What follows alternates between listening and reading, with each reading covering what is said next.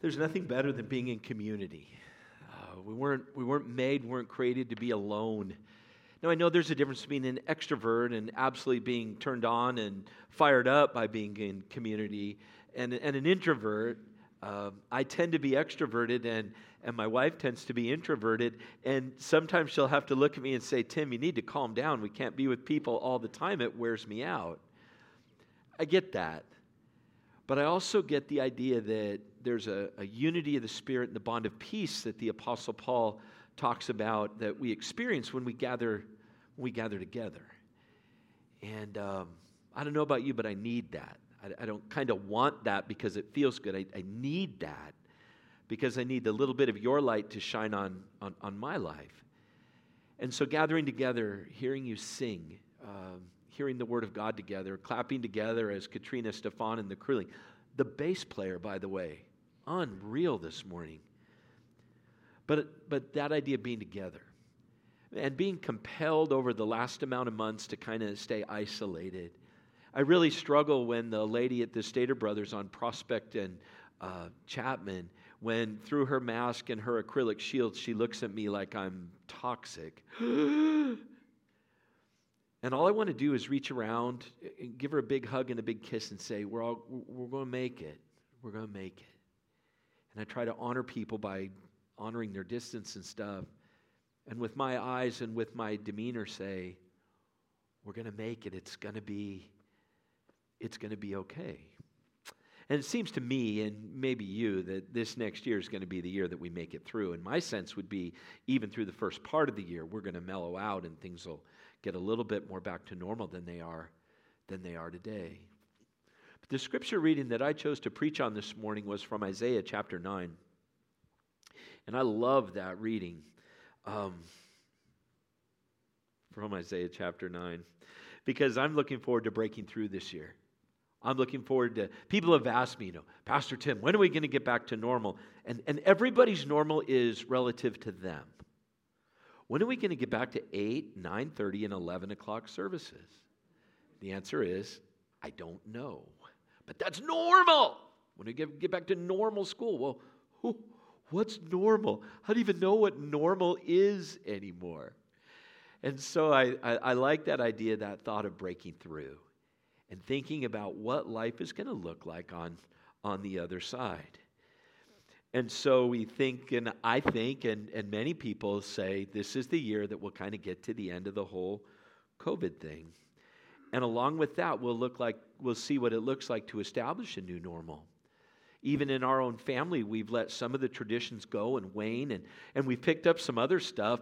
One of the things that's been fun as our families, we picked up an all cousin and then Uncle Andy and Uncle Tim chat. And after my chat today with that thread, I always go home and say, okay, cousin, nephew, check in, who went to church today? And it's very, very quiet. But it's a little bit of a new normal on that. And I'm sure that in your work and in your lives, in your family, in the, the ebbs and flows of your life, you found a new sense of normal and are almost looking forward to seeing what things look like as we go into the new year. And one thing I'm keenly aware of is that Jesus hasn't ceded or abdicated his throne. The talking heads on the television, the voices of the podcast, the, the people who speak into our culture, they are not sitting on the throne of heaven.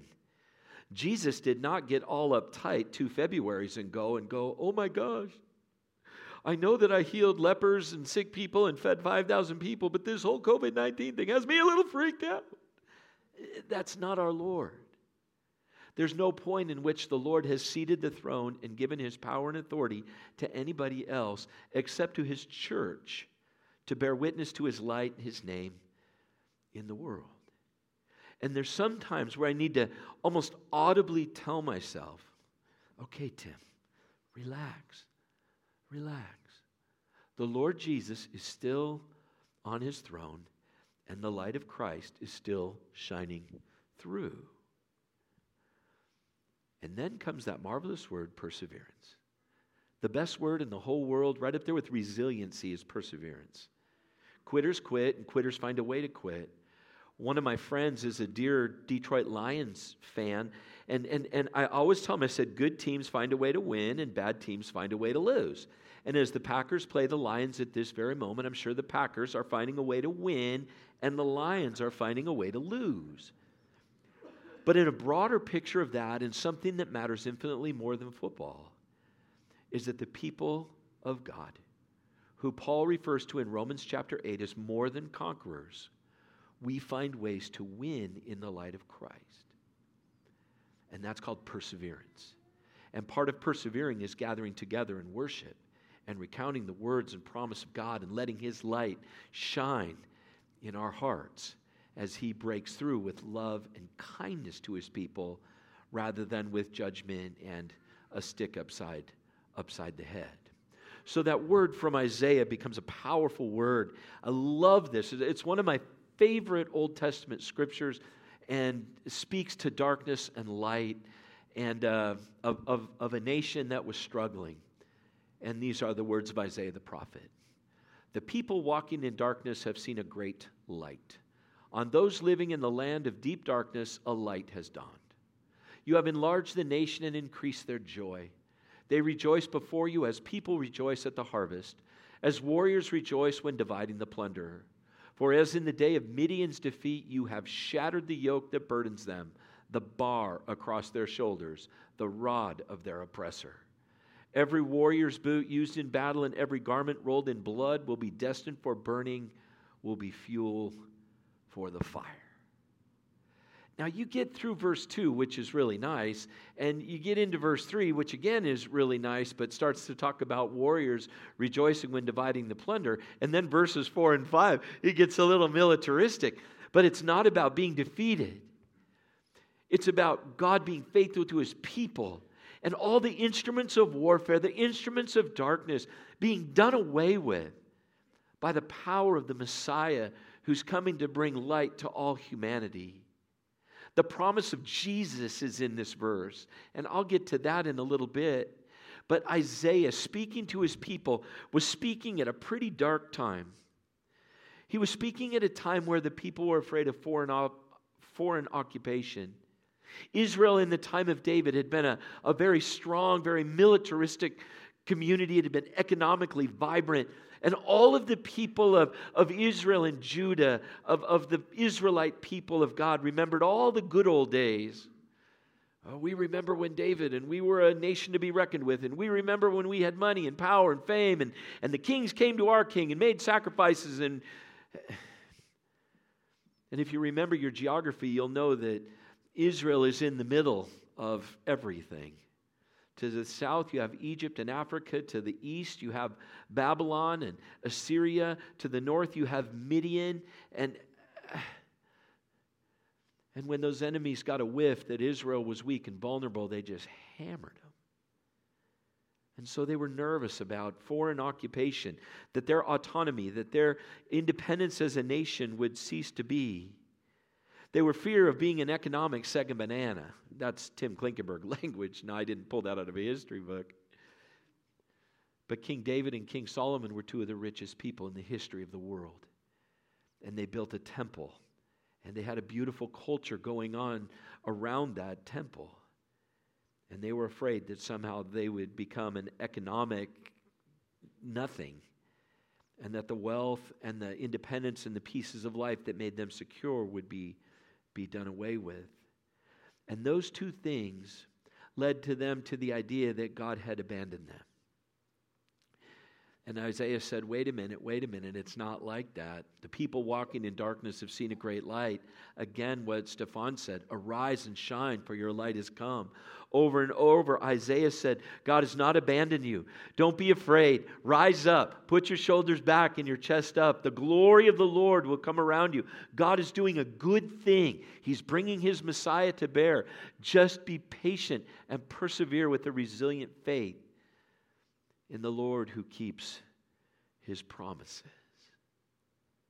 And so, for me, as I was putting this sermon together, I was thinking how appropriate this kind of is for us sitting here. Because I don't know about you, and I've said this any number of times, over the last year and a half, I felt like I have a miner's helmet on, and I'm in the bottom of a coal mine, kind of trying to figure out where, where to go. And this little beam of light just kind of shines in the darkness. And I hope that it hits something good and we make a good decision or whatever, but. But it's been hard in terms of finding that light. Making the decision that affects people positively rather than negatively, that builds value into their hearts and souls rather than takes away, that provides light for them and guidance for them in their lives rather than more darkness. I don't know? I don't know everything. I know some things, but I can't see see the future. I can say what I think I can see, but and not being able to size up that future. Maybe you're with me on that and you've struggled with that, struggled with that as well. And for me in my life, my margins are thin right now. Someone came up to me and they said, I don't mean to gripe, but, which I always love, especially between services. Yeah, I don't mean to gripe, but.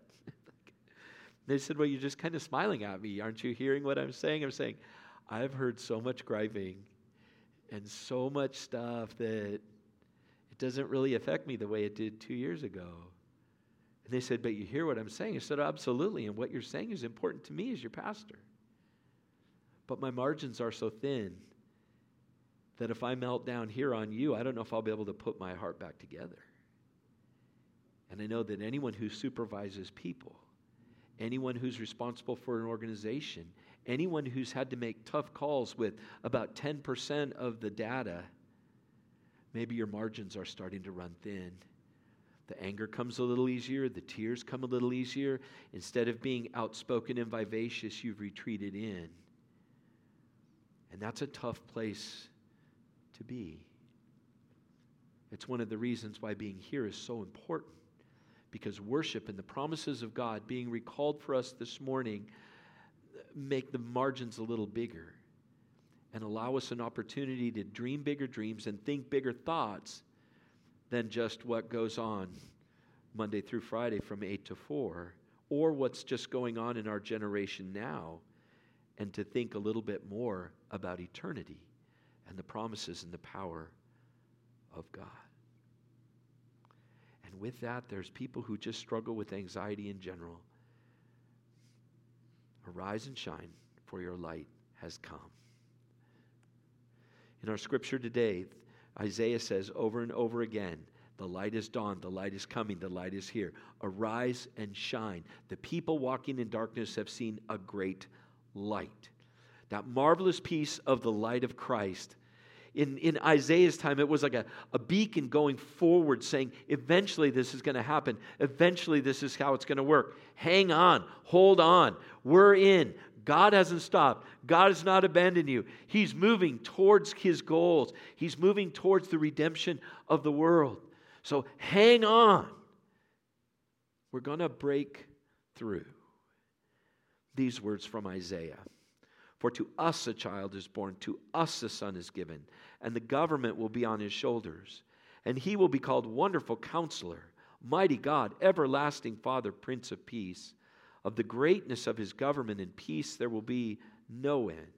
He will reign on David's throne and over his kingdom, establishing and upholding it with justice and righteousness from that time on and forevermore.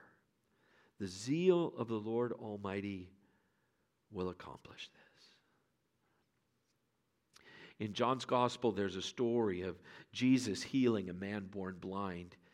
The scripture tells us the man was blind from birth. And Jesus goes through all of the words and all of the rigmarole and all of the stuff. He, he reaches down, he spits in the mud, he puts the little mud cakes on the guy's eye, and when the mud cakes fall off, the man can see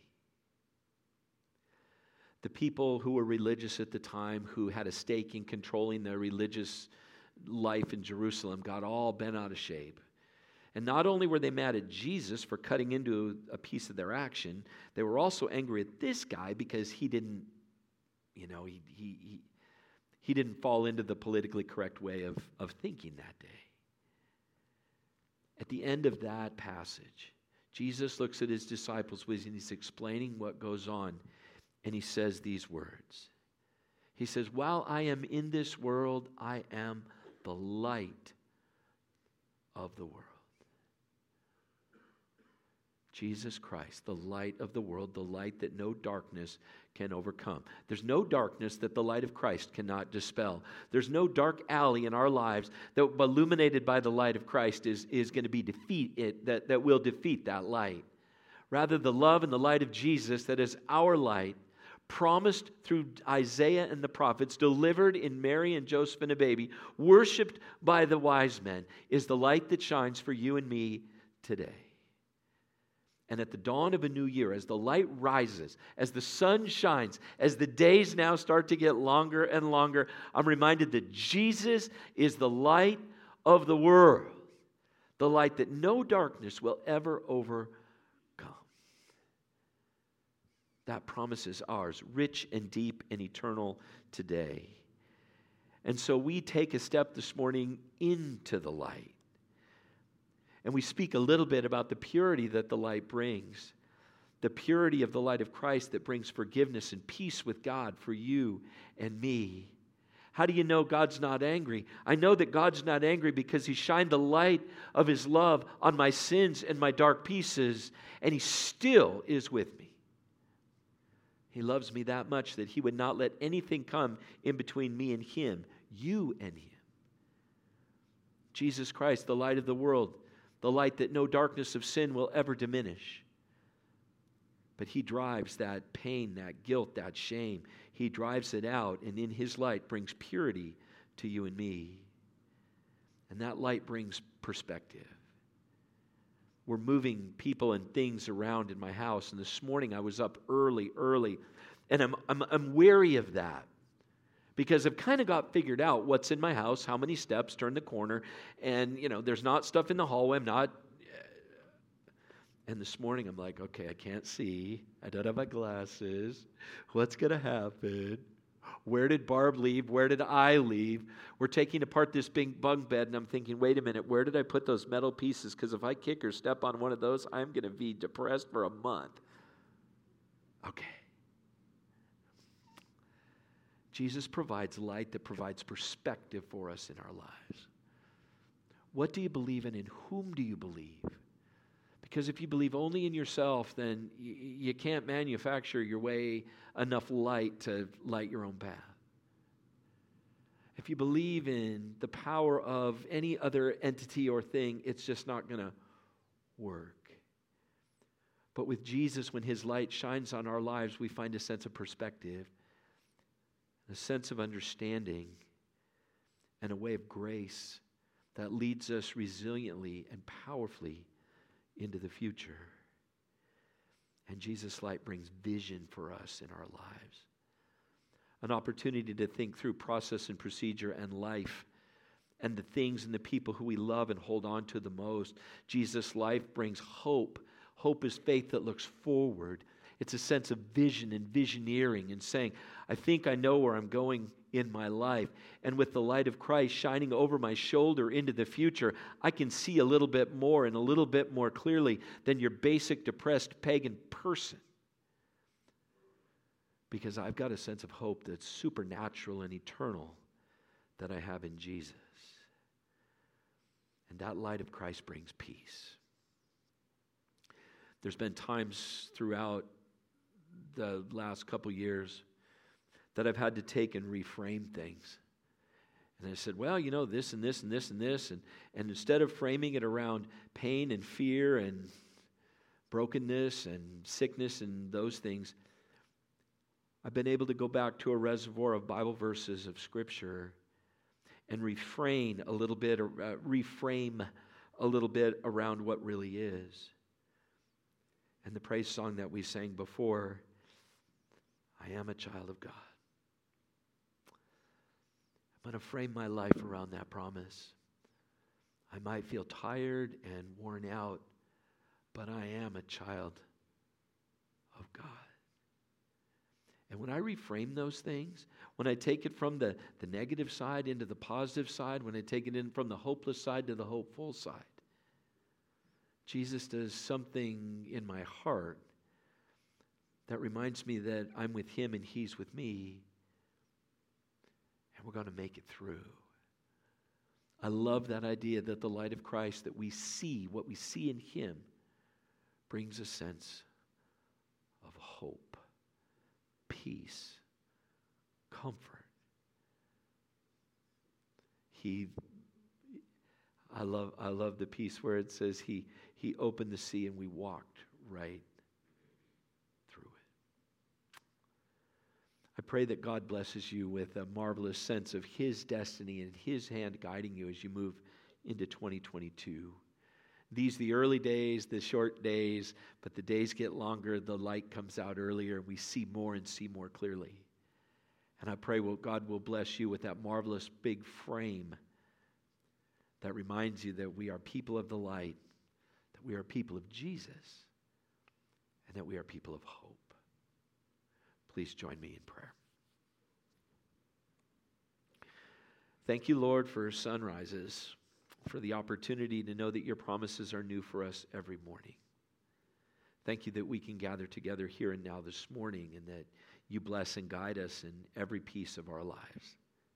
I pray this morning, especially for those who are struggling with a sense of darkness and, and they can't just shake it off. I pray that you would bring a, a person to them, whether it's this morning, throughout this week, or whenever, who would be able to reframe for them their lives around your word and promise. I thank you for that guy born blind and that you looked at him and healed him, and that you said those marvelous words While I am in this world, I am the light of the world. Shine the light of your love for us. Shine that onto our souls, that we would find strength and resiliency in following after you.